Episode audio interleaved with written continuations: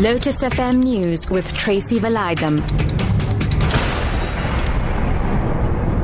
Good evening. Police in Port Elizabeth are hunting for a gunman following a double murder in the city.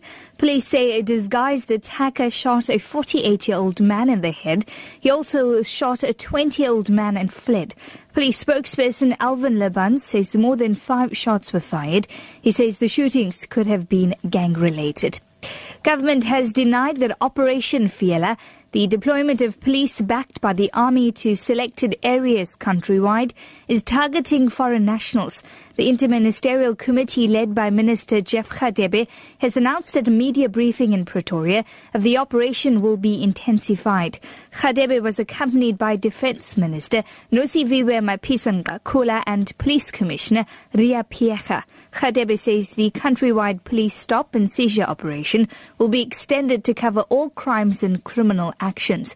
He says the aim is to ensure law and order and the safety of all law-abiding citizens, including foreign nationals.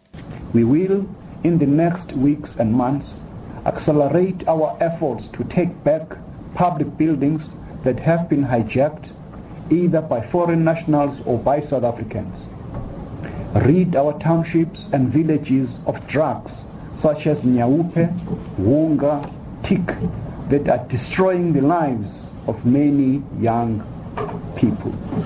We are going to continue to arrest and to repatriate those who have been found to have contravened our immigration laws. Radebe says as part of Operation Fiela, government is currently working on a new system that will ensure that both locals and foreign nationals with an interest in informal business entrepreneurship are properly licensed. Radebe says forging good relationship between locals and the foreign communities remains government's main priority. We welcome the skills that foreign nationals bring and the contribution they make to our economic life. We are, however, concerned about those, both South Africans and foreigners, who illegally run businesses that are in some cases unlicensed, as well as those who engage in collusion, evade taxes, import counterfeit goods, and conduct illegal business practices to the detriment of the South African economy. Cape Town based construction company Good Hope Construction says it has sought mediation services to resolve what they say is an illegal and unprotected strike by NUM members. Over 170 members of the union are entering the fourth week of the strike, saying they're demanding better working conditions.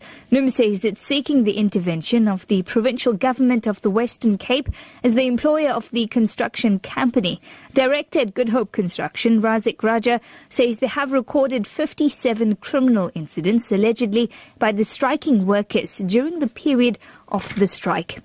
And finally, to wrap up this evening, authorities in Egypt say the death sentence has been carried out against six militants who were hanged. The BBC's Rania Sandri reports. The six men were found guilty last year of a series of offences. A military court said they were responsible for a number of terror attacks, including ones on military personnel and firing missiles at warships. The men were also found guilty of ambushing an armoured personnel carrier and killing two officers in March last year. The hanged men were all members of Ansar Bayt al-Maqdis, which has declared its allegiance to the Islamic State group. Your top story this hour. Police in Port Elizabeth are hunting for a gunman following a double murder in the city. For Lotus FM News, I'm Tracy Valaydham. I'll be back with more news at 7.